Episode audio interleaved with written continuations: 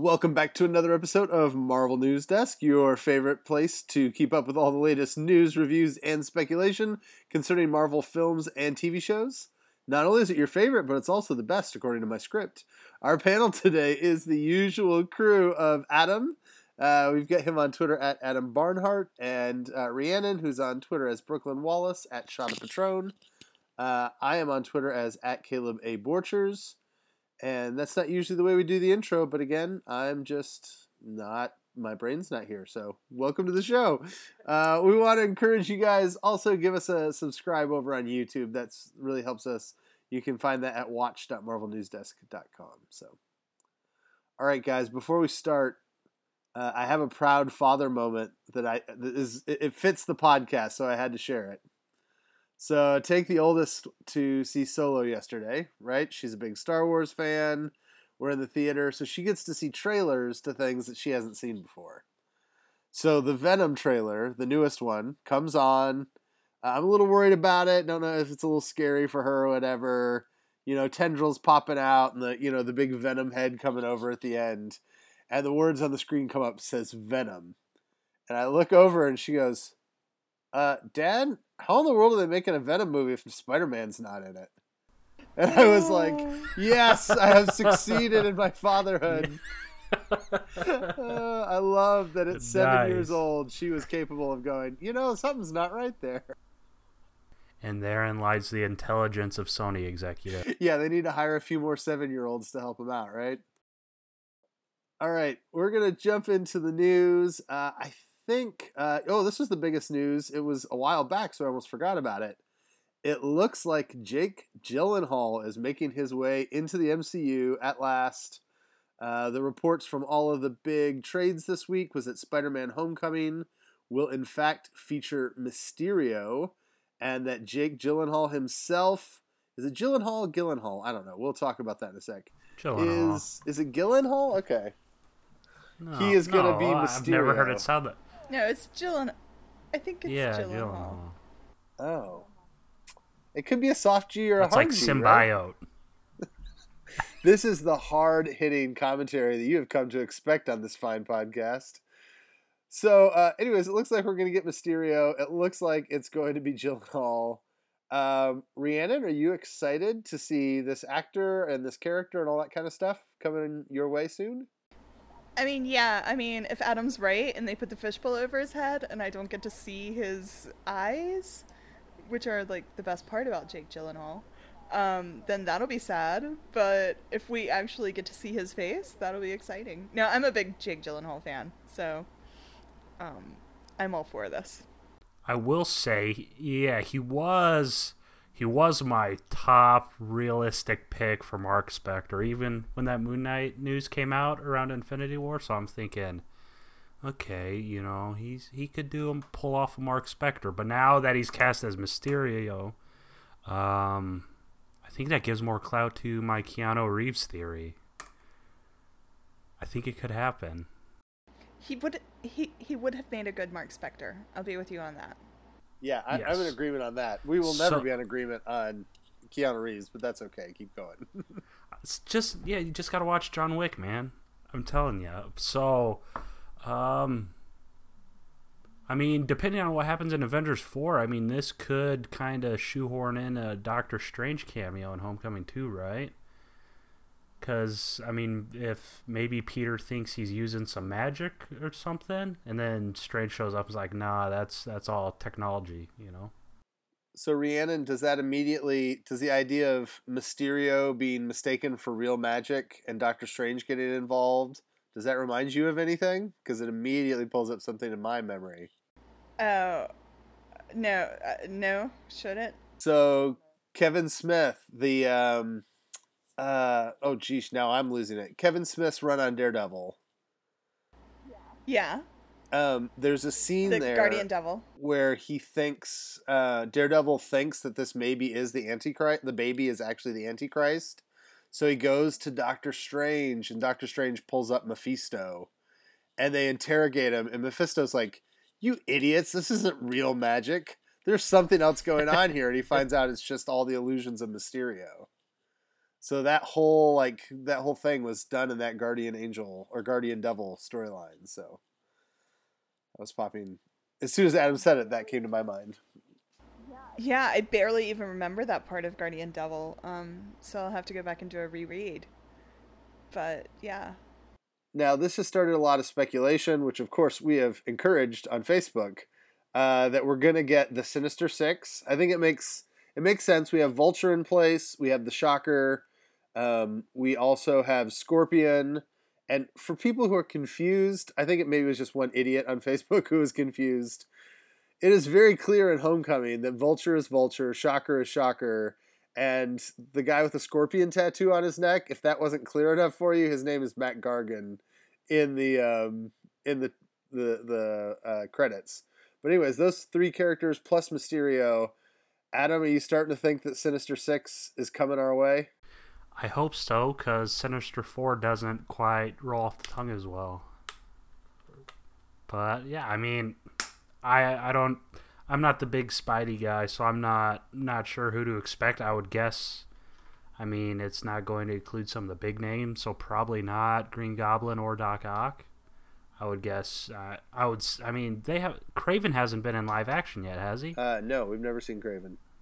So I would guess he's probably going to be one some point. And number six, who knows? Spider-Man has enough villains to keep him occupied forever. Yeah. I forgot to mention these reports about Mysterio suggest that Vulture is going to appear again in Homecoming or the sequel to Homecoming, which was a little bit of a surprise to me because it seemed like it took a while to get Keaton to show up for it. And maybe I made this up, but I feel like Keaton signed on because it was a one-off deal or something like that, or like he was not excited. I didn't think about doing multiple pictures, but anyway, he's back, so that's good. I mean, I think Keaton was generally really loved by most of the fans of that movie, so I think that's part of the thing that really stokes the Sinister Six stuff, too, is that Vulture's not sitting in jail for the whole... Well, maybe he is, but it's not like he's going to be off screen, that we're actually going to see Vulture return in some role in the movie as well. So, all right, talking about casting, this one was a bit of a surprise. There were rumors coming out this week that Black Panther 2 may have a role for Donald Glover as a villain, and even more oddly that possibly we'll see Michael B. Jordan back. This was kind of head-scratcher stuff. It kind of made it feel like it wasn't real news because it doesn't seem like it could happen. What's your guys' take on either Glover and what that means for continuity issues and whether or not you'd want to see Michael B. Jordan back? Well, shortly after those reports, El Mayembe did clear the air and said that they were false reports. So it's kind of... unknown. Who do you trust more, the people who made the reports or Birdie? So I'm not sure. But I don't get why they would feel the need to recast Donald Glover. You know, I don't know. And zombie Killmonger or flashback Killmonger or what the deal is? I don't know. That's kind of a head scratcher. I mean, it does make sense that they're trying to do something because they blew through literally 80%, 90% of Black Panther's villains in one movie. I don't know. Yeah, I'm not sure what to think about. I want Donald Glover in as many Marvel movies as he could. But at the same time, do some Prowler stuff. You know, he's already Aaron Davis, so why not toy with that? I mean, he's. I don't even know the backstory of Prowler. You know, they could do really whatever they wanted to with him, couldn't they? Yeah, also, I mean, the source of this was very sketchy. Not at all something I'd be running with. But I could totally see Michael B. Jordan coming back in flashbacks or, you know, having Killmonger fall out of some variety. Or who knows what our post-Infinity War world is going to look like. Maybe they managed to bring back more than just those that got poofed or something, which would suck, which would make all the deaths less relevant and everything, but the Donald Glover recasting, no, there are enough talented actors out there that they can find plenty of guys that to be featured in Black Panther. So this, I did have one question. So Spider-Man Homecoming, who did the casting on that? Did Marvel Studios cast that whole cast, or did Sony have a role, or what's... I mean, what are the cast contracts like with the Spider-Man properties? Off the top of my head, what I can say is I know that there was a back and forth between Sony and Disney about Tom Holland. There was even rumors at the time there was a little tension that what Sony wanted and what Marvel wanted was a little bit different. But I know those two companies worked together since they were sharing him across several movies.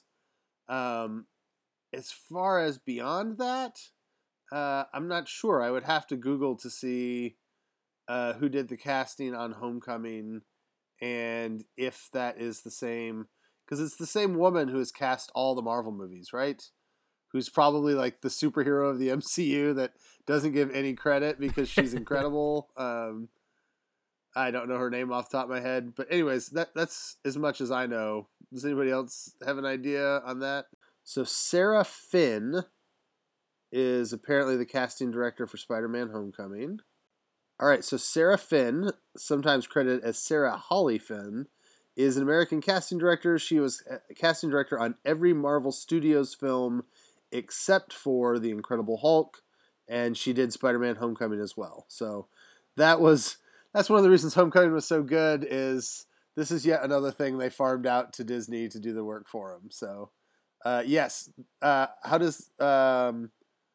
yeah, it would be the same person casting Black Panther 2 as cast Spider-Man Homecoming. Do you think they'd be aware of the problem? Is that what you're getting at, Adam?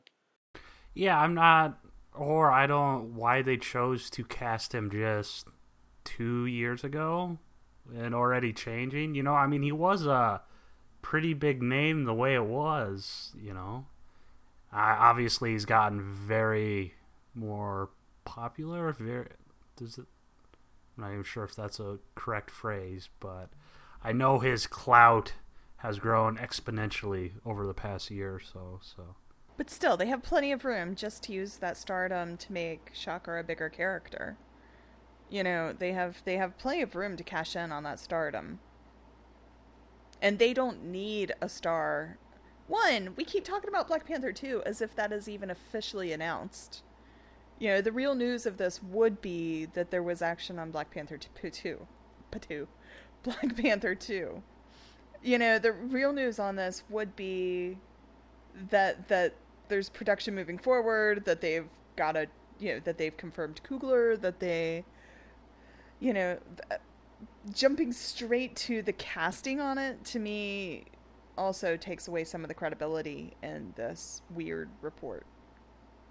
We're only talking about it this much because it's a slow news week.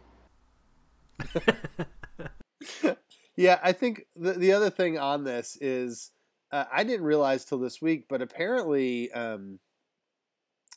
Coogler actually worked with the Donald brothers a little bit on the script. Like, they were sort of unofficial consultants on it, which makes them more incredible. I mean, is there anything great that's come out in the last 2 years that they don't have some fingerprint on? But if that's the case, I mean, I always feel like these stories, maybe they're totally made up, but I always feel like there's some seed of truth. I think it's possible that, you know, Donald Glover sat down and had lunch with Ryan Coogler and they spitballed a little bit about what a good villain for Black Panther 2 would be. That wouldn't surprise me at all, but that's a far cry from this. I did see someone, I forget who it was. I'm sorry, I'm not giving you credit. Somebody was suggesting they could combine them if Aaron Davis, a.k.a. the Prowler, was actually a Wakanda war dog that had been sent to investigate the sale of some weapons that had vibranium in them in Spider-Man Homecoming.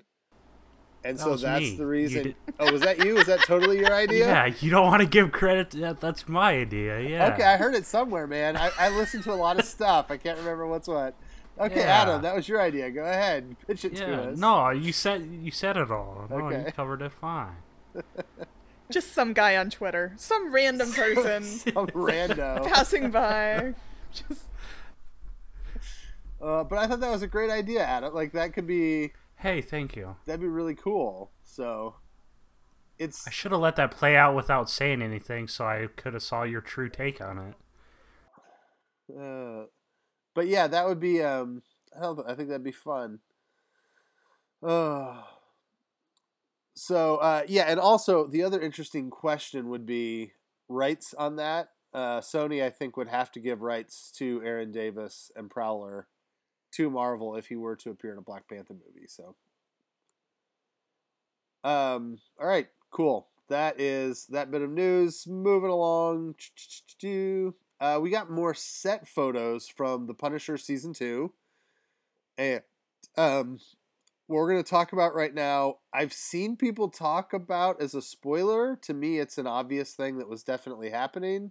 So if you're real sensitive, check out the timestamps. Or if you're listening to the live stream, close your ears for a couple minutes. It looks like we're getting Billy Russo back for season 2 of Punisher. Does this surprise either of you? And are you excited to see that character return? How could he not be returning? I mean, like, season 1 was his creation story. So, yeah, he has to return. It would be news if he was not. Yeah, I saw people getting upset on Twitter about that and calling it a spoiler, but I'm pretty sure Marvel's had it in, not the official synopsis, but I know when they announced the last 2 castings, I'm forgetting their names, the older gentleman and lady, he was in like the last tagline or whatever as returning, so I'm not sure what the upset people are. I think the bigger story is the set photos that leaked of him. He doesn't appear too scarred? Question mark? I mean, the ones I saw, at least, he almost looked exactly the same. And not his Jigsaw comic book counterpart. Yeah, who knows? I mean, to me, it all depends on how far away it was. You know, where are the cameras? What's that shot? We teased about it, but are they going to CGI some of his mangledness? I don't know. It seems like they could make it real grotesque, but I don't know. I mean, it's Netflix. They could. But I think they also will probably want him to look like the actor that he is because, he's an actor with a somewhat famous face. I don't know. As Rhiannon said, it's a nice slow news week this week, so... I meant to talk about this earlier. We've got to talk about this Comcast thing. So, I am not a world expert on this, but I'm going to try to clarify this because I believe that you, the listeners and consumers of podcasts and blogs such as Marvel News Desk, are being done a great disservice by folks that are writing this stuff up, and they want to terrify you. They want you... I mean, every article I saw was like, hey, Marvel fans, time to get depressed. Fantastic Four is getting ripped away from you. And I'm like, wait a second. This week, as I understand it, you guys can correct me if I'm wrong, Comcast said they were going to try to make a new cash bid for the Fox assets that Disney has entered an agreement with Fox to purchase. The things about this that need to be remembered. Comcast's deal was always more money than Disney's deal. Okay, when they made the deal, Comcast was offering more, but Fox and the Murdochs felt like the Disney fit was a better fit. I think some of that is the trust the Murdoch family has about their role in Disney versus what their role would be in Comcast. I get the sense that Disney's going to make some space for them to still be active, whereas Comcast wants them to take the money and get out of town. There's also some issues around the merger and whether or not it'll get antitrust connected or not. I have heard that if the AT&T deal does not go through, that Comcast is likely to give up because the Comcast-Fox deal would be a similar kind of merger to the AT&T Time Warner deal. If you want more details about that, we could try, but it's all about vertical versus horizontal mergers and all that kind of stuff. So all Comcast did last week was made official that they've secured enough cash to pay out Fox in cash. But I'm not sure Fox wants that. I mean, Comcast thinks that it's an approach to make a bigger deal and to make it all cash and to hope that that would be appealing. But also, if you pay cash, it's like you're buying it's like you're buying something at a store. It's like buying a candy bar. Once that cash gets handed over, that candy bar is no longer related to the person who sold it. Whereas the stock deal means that the Murdochs continue to be part of the Disney company and those assets, and it seems like they want that. So all this to say, this deal is not done. It probably will lead to a bidding war, depending on what happens, but I think Disney will possibly raise their money back up. And this is not over, okay? So don't be so depressed. Anyways, did I explain that well? Do you guys have other thoughts on that? Yeah, as I understood it, I think the CEO just simply confirmed the reports from months ago that they were preparing something. You know, and anytime something with the Disney Fox deal comes up, it's instant mass hysteria. I've seen reports too that even if Comcast were to buy Fox, the Marvel rights couldn't go elsewhere, I guess. But then again, those are just reports. I think, isn't Murdoch Jr. or one of the Murdoch sons getting like a C-level position with Disney should the merger go through? That's what has been reported in some of the business places, yeah. So, I mean, career-wise, that's probably looking up for baby Murdoch or whoever it is. Yeah, I think in the end, it all comes down to who do the Murdochs want to sell their business to? Like, when you're that rich and that powerful, like, control is part of the deal. And this is all just impressions that I get. If the Murdochs trust Iger and trust how good this will be for them with Disney, then Comcast coming in and saying, we've got more money, okay. I mean, how many billions of dollars do you need? I don't know. I guess they have to work out for their shareholders and all that kind of stuff. But it strikes me that Comcast is just screwing Disney by making them raise the price. But do you have any thoughts on this, Rhiannon? You guys just keep talking about the Murdochs, and I mean, I keep thinking of Hell's Kitchen and those Murdoch boys and stuff. So you're thinking you've got to watch out because they've got the devil in them, you know. Maybe that's part of the deal: is Rupert Murdoch has to appear as Matt Murdoch's grandfather in Netflix to seal it. Start calling him Batlin Rupert Murdoch. Yeah. All right. That's probably enough of that talk, but I feel like we should do something with it. Well, I mean, did we already in past weeks, because I know we've talked about this before, did we talk about those penalties that one of our listeners was explaining? We talked about that last week, didn't we?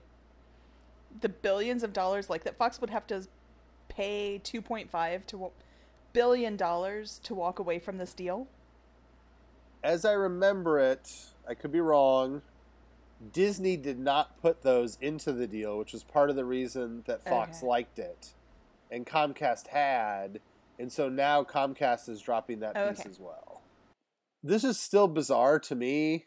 I mean, I know this is the way that this kind of business works, and it's way above my pay grade. It strikes me that we should just put, Iger and Murdoch and whatever the guy who hates Iger at Comcast, put the three of them in a room with a referee and just let them work it out and then sign a piece of paper at the end and be done with it. All this back and forth and will it happen, won't it happen? I mean, it sells lots of newspapers and stuff, I guess, but it'd be really great from a fan's perspective if these knuckleheads could just sit down, figure it out, and be over.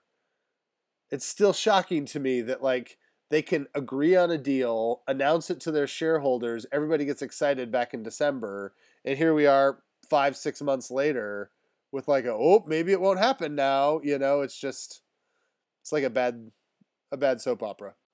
All right, let's talk about Morbius.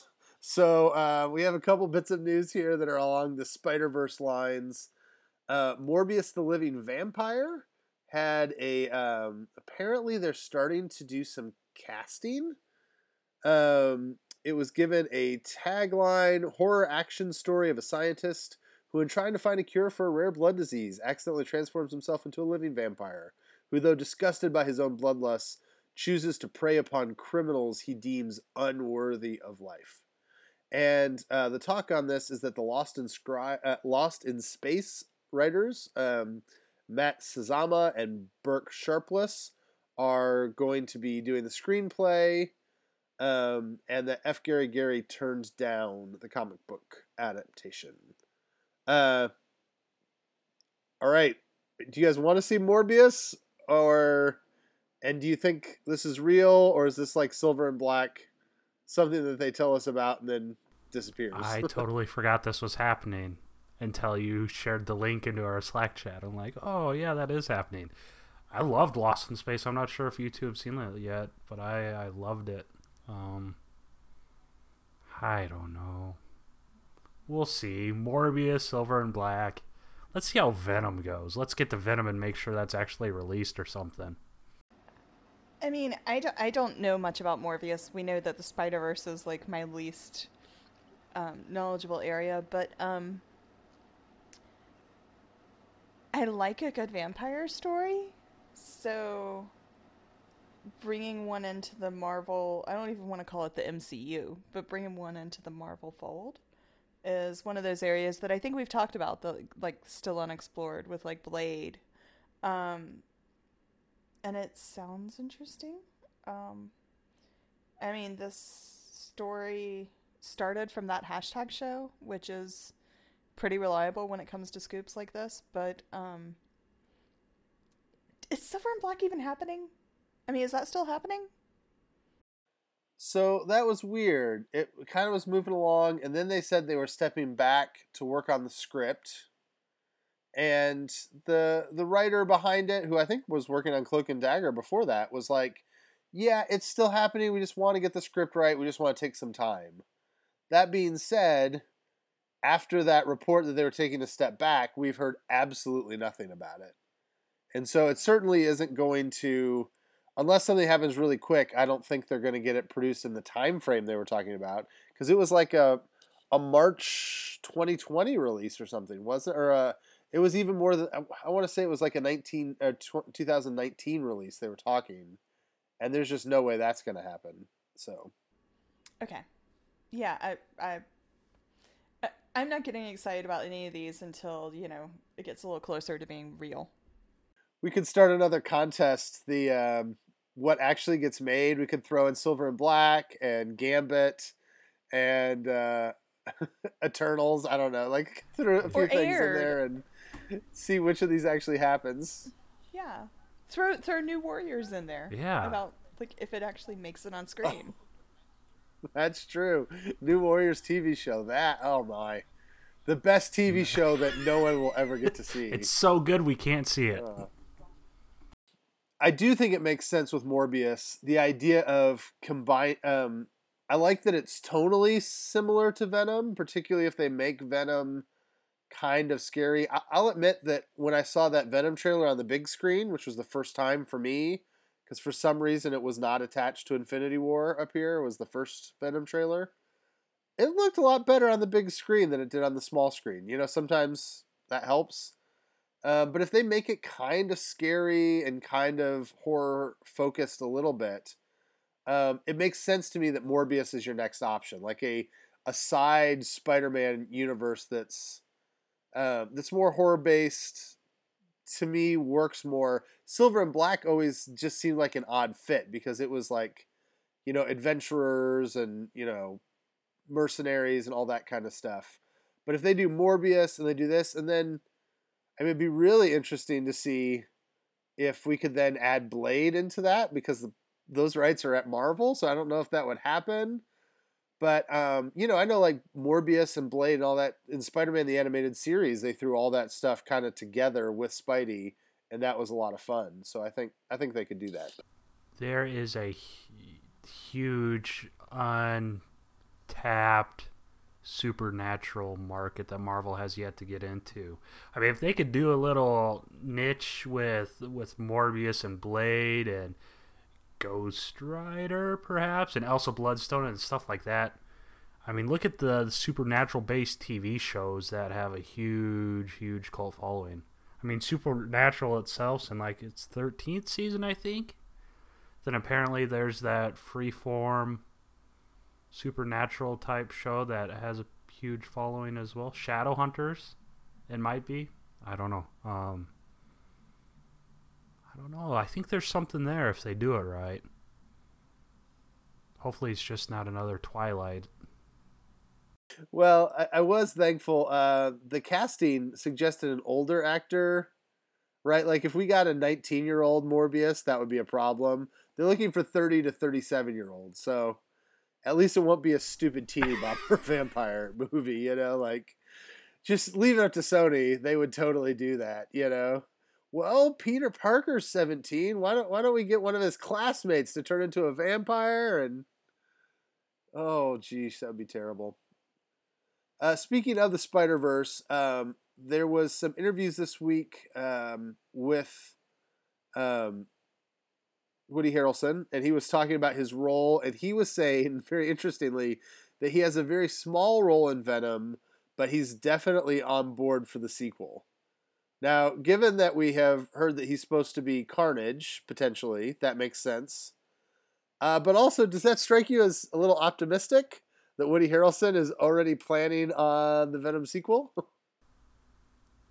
Sure. Optimistic is probably the best word for it.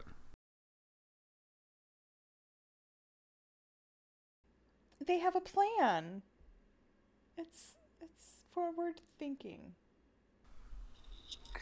It all started with an idea. An idea to copy Marvel. They have plans laid out for the whole next 12 months, probably. I'm all on board. I've said before, Woody Harrelson as Carnage sounds awesome, assuming that Venom is decent. So yeah, I mean, that's fine. You just can't assume. I think there's a little too much assumption. We've seen this. We've talked about the Dark Universe, which did not work and is kind of being redone. DC kind of got ahead of themselves and now has had to retract and kind of make a new decision.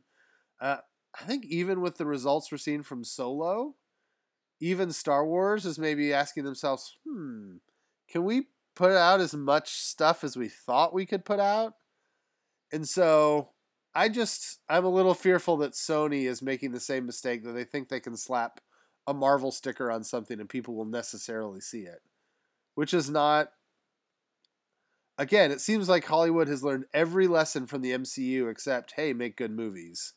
Because that's why people go see Marvel movies 3 times a year is because they're good, not just because they've got Marvel on them. So, I mean, the one thing is, Woody Harrelson's probably the best person they'd ever get for Cletus Cassidy. So if they're just... That's the next thing. If they don't greenlight a sequel and we just get a taste of Harrelson and Venom, that's going to be very disappointing. Actually, it would be a MCU problem, but I'd kind of like to see Michael Rooker now as Carnage. Okay. Now that I've gotten to know him more from Guardians, I think that could be really fun. Or I know the one popular choice, I can't remember his name. He has 3 names. He's the dude who played Rorschach in Watchmen. Oh yeah, he's got a serial killer sounding name. Yeah. Or like an assassin name, like John Wayne Gacy or something like that, right? That guy. Well, then wasn't there a while that Lin-Manuel Miranda wanted to be Carnage? Am I making this up, or was that an actual thing?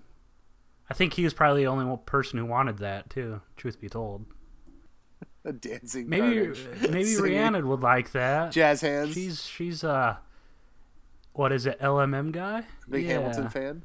I'll take Lin-Manuel in any variety. I mean, he doesn't just sing and dance, but I don't know that much about Carnage to know how it would go. Let's get Lin-Manuel Miranda as Morbius.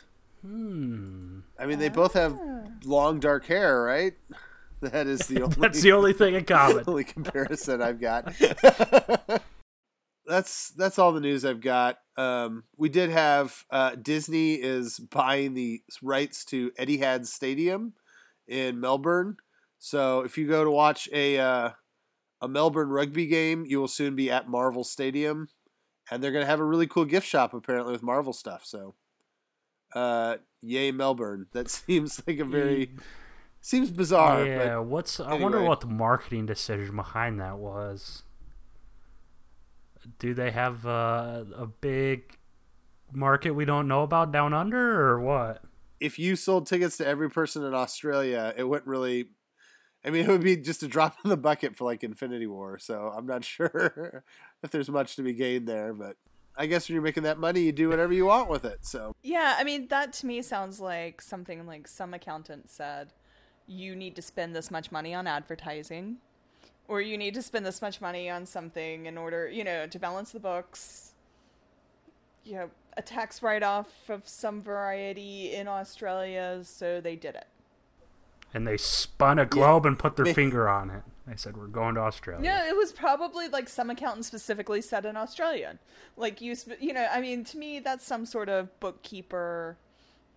You know, you need to spend more money on marketing in Australia. So either you can put up 40,000 billboards, or you can run tons of TV spots, or you could buy a stadium, or, you know, buy naming rights for a stadium. They did film Thor Ragnarok down there, right? So it makes me wonder if part of that deal was they got whatever $40 million of tax breaks, but they had to spend $10 million in the local economy or something crazy. And it just turned out that this, you know, this was a way to make the Australian government happy for their break, you know, write off. This is totally speculation, but that would fit that kind of world that you're building there, Rhiannon. So. Yeah. Or maybe Hemsworth said, hey guys, you should buy the naming rights for the stadium. Like, just like he did Ragnarok. You know, hey guys, you should film in Australia. He just suggested they did it, so they... I saw an interview the other day where Mark Ruffalo was like, yeah, that was real convenient for Chris, right around the corner from his house. Other side of the planet for the rest of the cast, but, you know, glad that worked out for him. All right, let's go ahead and it's time to talk about Legion. So Rhiannon and I get to do our weekly Legion talk. So I don't know. Here's what I liked about this episode. It feels like we're starting to get to a conclusion, right? Like this was the episode where it felt like, okay, now we're starting to like tie things back together and we're starting to make sense instead of just throwing out more stuff to confuse you. Did you feel that way at all? I mean, well, it was Legion. Okay, yeah, no, I don't have anything else to say on that. I did like in this episode the way they did the screens, where they did the block screens, where they showed where they would cut from things to them moving through the desert. They did some interesting new visuals this time. It reminded me of, if you go back, and I wouldn't suggest it, but if you go back and watch Ang Lee's Hulk movie, from like 2003, he did a thing where he used split screen, but he used the split screen to look like comic panels, to like evoke the look of a comic page by using split screen. And I felt like that was a very similar effect that they were going with this time. I thought that was enjoyable. The other thing that I appreciate about the show, they don't leave loose, like loose strings. Like there's things that haven't been resolved yet, but I trust them that they'll get to them. Like there's so many times this season where there'd be a visual where I'm like, is that just something like a throwaway? Like, does that matter? We had talked weeks and weeks and weeks ago about the woman that was driving the hearse. And at the time I even said, oh, that's not significant, I'm sure, but I thought it was interesting. But then they bring her back up, right? Like she comes back into the story. And that weird Minotaur thing that is chasing around Jean Smart's character, like, I thought that was just symbolic of her, like, demons or her, like, frustration or depression or something. But I think they're actually going to do something with it. Like, at no point have they... It seems like they always bring stuff back around, that they're actually being very careful in what they're writing. Because it'd be easy to think that this is just chaotic, throwing stuff against the wall, but I feel like they're actually trying to bring this to a conclusion of some kind. Yeah, and I mean, I thought of you when they brought Melanie back and had her have some purpose. Because wasn't it last week you were talking about how she just hasn't been in anything? Yeah. Yeah, they went some different places this week. I think they need to, next season, pare down the characters a little bit. There's some characters to me that feel like they're only in this season because they were in it last season.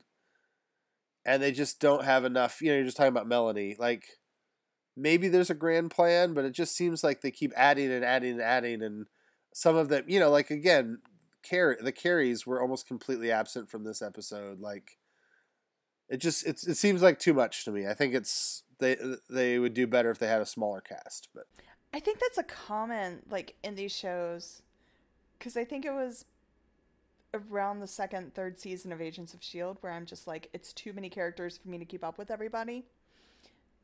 I think with, you know, and I mean, I guess we don't have too many shows to compare this to, but yeah, they keep bringing in characters, and unless something fatal happens or something real finite, you end up with such a big cast that it's hard to keep up with everybody, and there isn't meaningful things to do with them. Well, and when you compare to Agents of S.H.I.E.L.D., at least there's 22 episodes. So if you have the same amount of characters on that show as you do on Legion, you know, there's more than twice as much screen time to share. But with Legion, when you only have 10 episodes and you're a show that's so visual, so there's a lot of screen time that's not taken up by plot, that's just taken up by, like, imagery. It starts to get real crowded, you know? Like, there's only 10, 40-minute episodes to go around, so. Well, and with Legion, there is at least a main character that you're focused on. Like, you know that as long as you can keep up with what's going on with David, you vaguely are following the show. I mean, there's going to be characters that pop up, and you try to remember, okay, what was his power, or is this a good guy or bad guy, or do we know, or what? But you pretty much just need to follow David. All right. That sounds good. That's Legion. All right. There were no trailers this week, which we've reached the point in Marvel now where if we go a week without a trailer for a TV show or movie, we're like, hey, what happened? Why weren't there any trailers, you know? So, yeah, that's bizarre. Anyway. Well, they did start Ant-Man and the Wasp TV spots this week. That's true. I never watched TV spots. Do you guys watch TV spots? A little bit, yeah. I mean, this one just had one, spoiler alert, one clip of Cassie, but that's it. That is it. They went... Now, Infinity War was something else. They did all kinds of stuff with the TV spots, but I'm sure we'll get additional footage sometime soon, Frank. All right, so we're going to go to our main conversation, and we're going to talk about Cloak and Dagger. So here's the deal. We have the good folks at Freeform and ABC has given the podcast access to...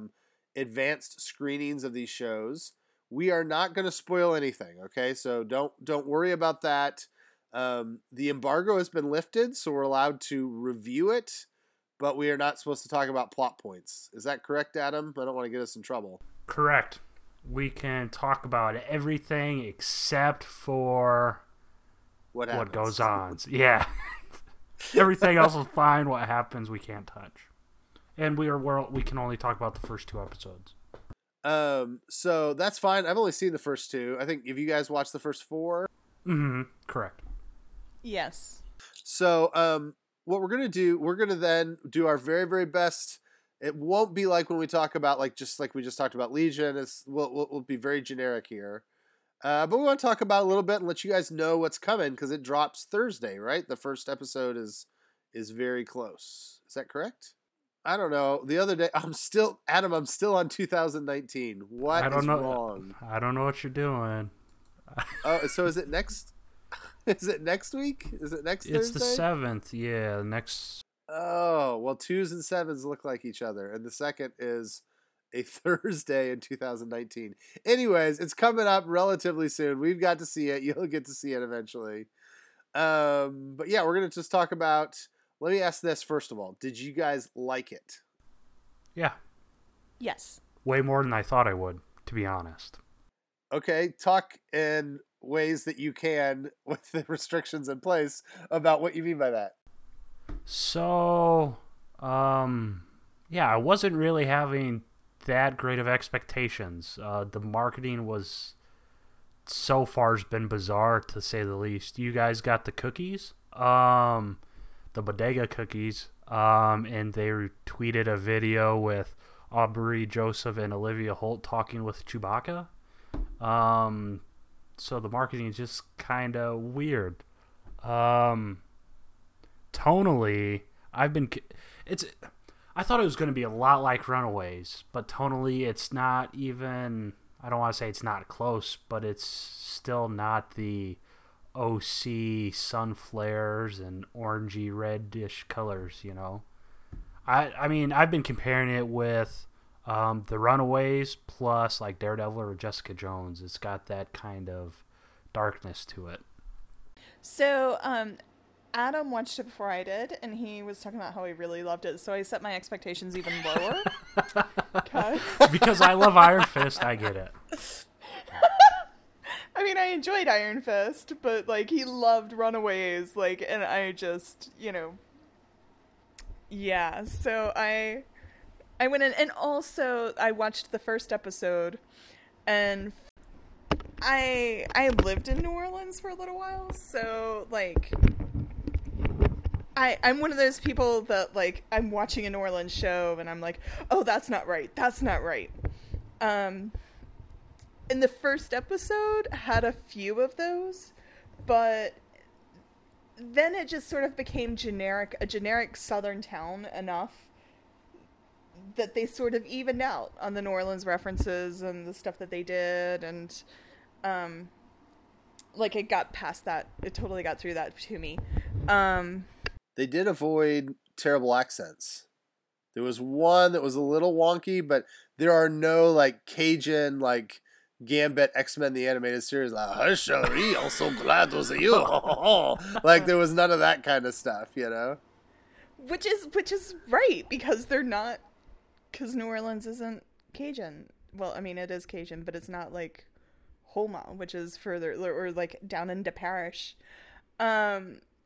So yeah, I mean, yeah, they didn't do the crazy accents. They didn't do like,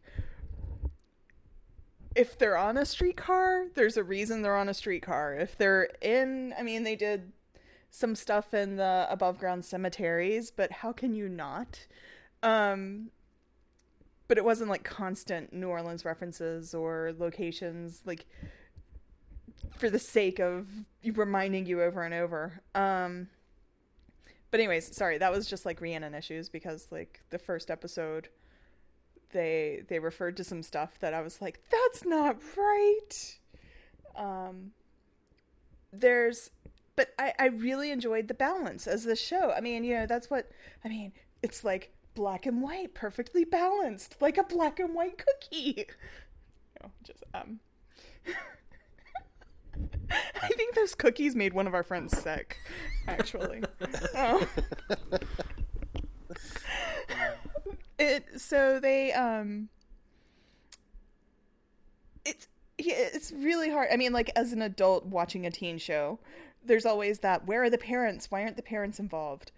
And they managed to have parents involved without the parents being, you know, Runaways. I felt there was way too much on the parents. I feel like the parents in this are involved and they have personality and they have stories, but you don't go deeply into them. You don't spend too much time on them. Better said. And they have, having not read the comics that much, I still could not tell you what the powers are, really. So it's a fun little journey of exploration of what And I've seen, read some Cloak and Dagger comics and all that, but it's not, their powers are different. It's not like, oh, he can fly, or, oh, this person has an iron fist or something that's real easy or super strong. Their powers are different. And I feel that they've done a good job of moving the story along, showing that, exploring those powers and revealing things, keeping it relatable, keeping it enjoyable, and put together a solid show. I also was shocked at how much I liked it. I feel like this is a really solid show. And I think the thing that impressed me was, I don't watch Freeform, okay? And so when I heard Freeform and I heard Teen Audience and I heard Romeo and Juliet, I honestly had a lot of preconceptions about really corny teenage melodrama junk that it was going to be, and that it was going to be, we've always talked about this show isn't aimed at me, right? Like that was one of the phrases we've used over and over again, is maybe this show isn't really marketed for me. I was impressed and amazed at how dark and serious the show is. And, they do not shy away from, I didn't keep track of these things, but whether it's language or sexuality or drugs and alcohol or mature themes, I didn't ever get the sense of, oh, well, that was a euphemism because it was a teen show. If anything, it's I'm not allowing, I don't know, I'm not going to let my 13-year-old watch this show, It's a bit more hard-edged than that, which is weird. I didn't feel like I would say something like that about this show, but I felt like it is really... It's there. It talks about real issues and real problems. There's things that are depressing and sad and cringeworthy and there's several issues about topics that are in the news frequently in our society. There's just all kinds of social commentary and it's not social commentary. It's just, they live in the real world and she deals with the real issues that women deal with, and he deals with the real issues that African-American men deal with. Right. And so I just thought I just expected something a little more Mickey Mouse than that. And to me, this is another nail in that coffin of well, I don't know about Disney. They put this thing on stinking ABC Family, Redux. And it is, it's not Daredevil. Nobody's impaling their faces with anything, but it's a gritty show, right? It's gritty and grounded. I hate to say it, but that's how it is, and exactly the same sentiment here. You say a Freeform show, and instantly I always think of the CW shows. I'm thinking of Flash and Legends of Tomorrow, and they're kind of like the bright, they're almost, I would say, cheap, maybe for lack of a better word, shows. But CW also has Supernatural and Vampire Diaries. Yeah, I was... The true. Originals. So, there's a balance on CW, too. I was just kind of comparing it to the Arrowverse shows. You have Arrow, which is dark and gritty, but I hate Arrow with a passion.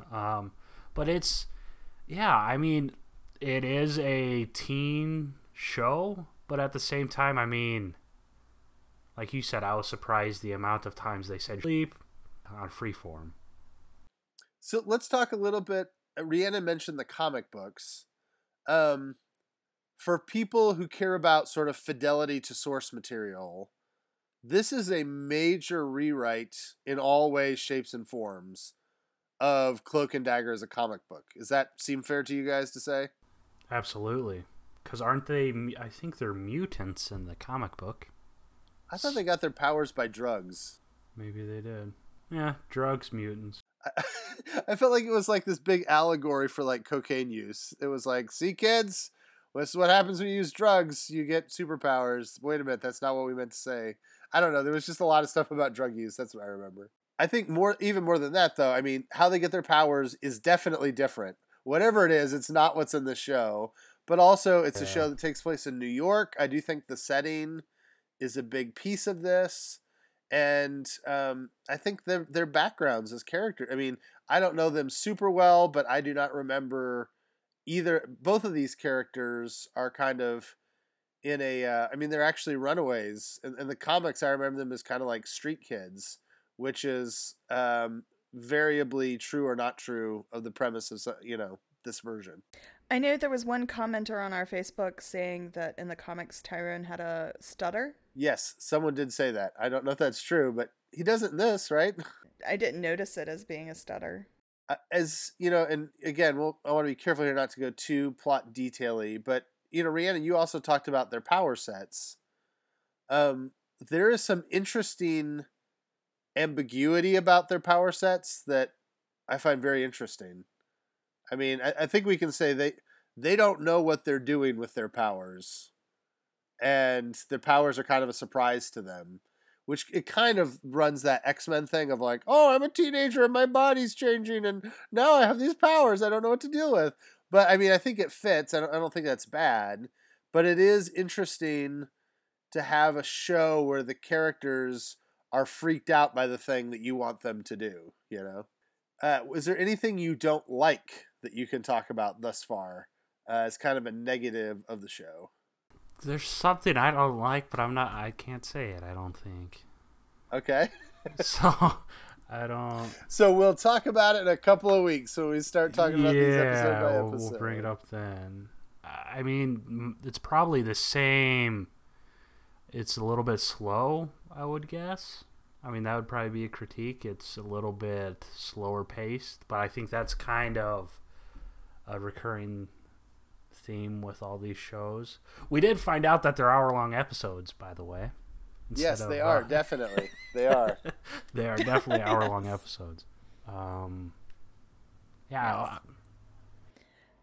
And I would say on the slow, like, at the end of the first episode, I was in no rush to watch the second. I wasn't having strong thoughts about it. I didn't care much. But after watching the second, I definitely was ready to move into the third and the fourth. So it does pick up and...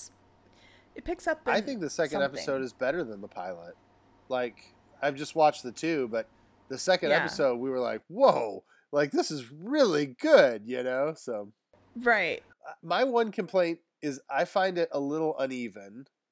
And this is what I mean. The two characters are in very different places in life, and I think one of them has really real issues, and the other one has more teenager issues. And it feels really... so this has been in the trailers. You know, Tandy is in a very difficult spot in her life, and Tyrone is kind of going to a prep school, and his family is kind of comfortable, relatively, right? And so for me, that causes some real disparity because she has like the issues that someone who lives on the streets is having. And his issues are like, hey, coach is really ticked off at me at basketball practice, you know, like, and for me, that was a little bit jarring to go from like really significant problems to like high school problems and to treat them as if they had equal weight. Just at times feels a little wonky for me. I would kind of like him to get a little more desperate. And I think that they might be moving that way, but at times his problems seem to pale in comparison to hers. Does that make sense? Yeah, but that brings us all back to the balance part, the yin and the yang, the black and the white, the balance. Right? I mean, it would have been very unrealistic if you found two characters that were in her situation. I mean, not necessarily. I mean, people typically end up with around folks in the same socioeconomic classes and all of that. But to have had two very different characters, but they both happen to be in such a place that she is. You know, either she's hooking up with the boy next door or she's going out and she's going to be finding somebody else in a different situation. But yeah, he definitely has much smaller issues in his life than her. And the Romeo Juliet thing is probably going, I mean, that as much as they, assuming they turn it into a romance, like the comic books, that different places in life thing kind of plays into that Romeo and Juliet feel. Whereas if they had similar circumstances, it might not be the same way. So I think that's true. If someone were to say, what is different about this show? What is something that makes this stand out as an MCU show? Is there anything you can point to as a big point of difference? This one is grounded and won't make you hate that word. Okay. I like the, I'm not sure when I started picking up on it, but all of a sudden I noticed that they had been using music very well throughout the show. I'm not sure if you can consider that the score or the soundtrack or whatever you want to call it, but it plays a pretty, almost like a Guardians-esque type role in the show. That's not too spoilery, but it's not like the Inhumans remix oldie type stuff they have going on. It's good use of music, and I like that throughout. It doesn't really, I mean, it reminds me most of Guardians, the music usage, I guess. The thing I'll say, and again, this doesn't reveal any plot, there is a surrealist element to the show every once in a while. Not like to the extent that Legion is that way, but every once in a while there is a scene that is not, that's not plot based, that's not like, it's not like part of the action, it's like not the next thing that happened. Like there's these, I don't even know how to describe it without sharing exactly what happens, but like there's sort of this weird surrealistic thing they did 3 or 4 times that does character development and gives you like a lot of visuals and kind of tells you about the characters, but not in a plot way, that I find really interesting. And I think to me is a defining characteristic of what I saw so far, is there's just these moments. The best I can compare it to is maybe Lost, the way Lost used like flashbacks and flash forwards. This has a feature like that, these scenes that are kind of unusual and sort of postmodern in their storytelling device effect that I think are really cool. And so that was one of my favorite things about the show so far. So anything else you guys want to talk about before we move on and do the mailbag? You referenced Legion, and some of our listeners might be like, how in the world did he just compare like this freeform show with teenagers to Legion? That Rhiannon just referred to as grounded, but yeah, it's not. There are things in the show that will remind you of Legion, and it's not dance numbers. Yet. All right, I prepared most of our mailbag here. Let me pull it up. Over on SoundCloud, Chris had some good clarification on the Kree serum versus the Centipede project, and which was which. And we were talking about, was that the stuff that made you etch stuff into the walls or not? And so if you want to see that, he clarified that well.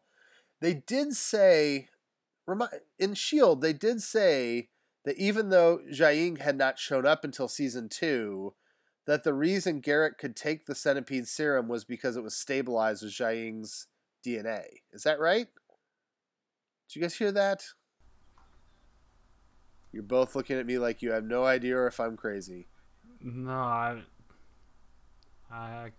don't recall, I suppose. Well, I mean, that's why the Candyman sent her to dig up the body, right?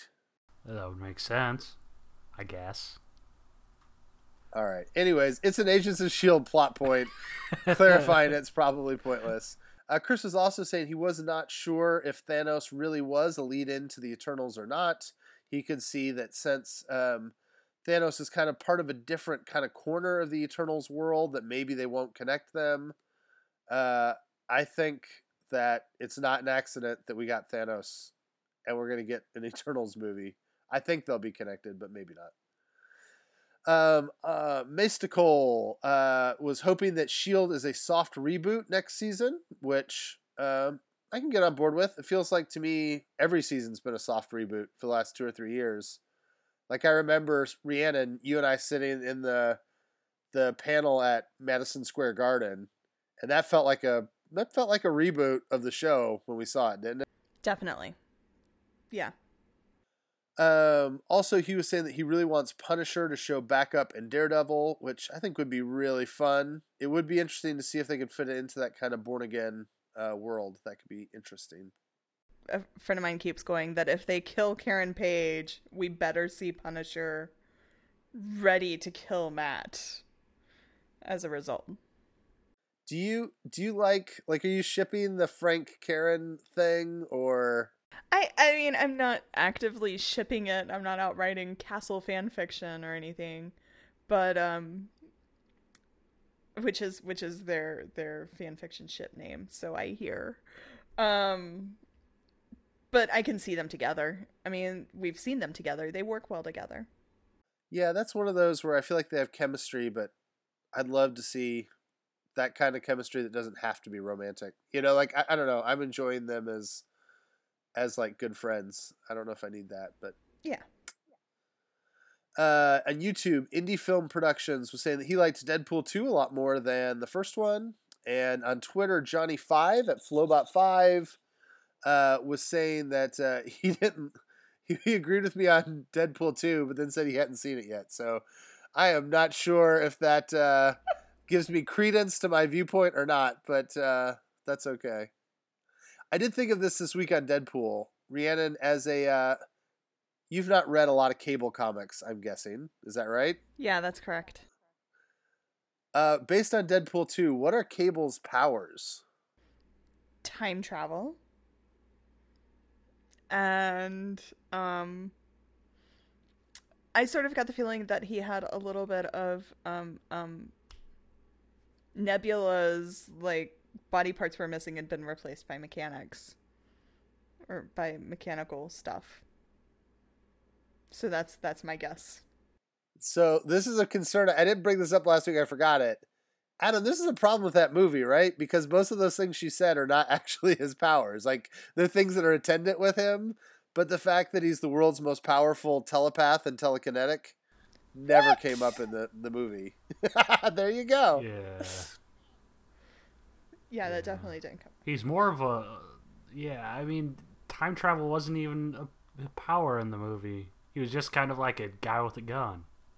That's true. He just had a device for time travel. So yeah, I think you could fairly critique the movie that they had Cable and they never even told people what his powers were. There was little hints. You know how his gun kept, like, flying back to him? I totally missed that. Yeah. I think they were trying to tell us that he is telekinetic, that he could, like, bullet. But, I mean, the fact that he had a techno-organic virus that's taking over his body, which he's fighting back mentally all the time, none of that stuff was there, you know? Yeah, I thought the gun thing just was because his arm was magnetic or something. Oh, I was thinking it was his telekinesis, but who knows? All right. I'll stop picking on Deadpool 2, but I did think that would just be an interesting experiment, which proved to be exactly what I thought it would be. So, all right, awesome. You guys have anything else before I wrap up? Oh, so for our listeners on SoundCloud, sometime soon we're going to be trying to move to a different hosting. So if we disappear on SoundCloud, go to our website to look for the podcast there. Is that reasonable? Yes. Yeah. Yeah. And the best way to do... I mean, I know some of you like to go to a website, and we will... MarvelNewsDesk.com, we'll make sure it's there. But the best way to do it is the RSS feed.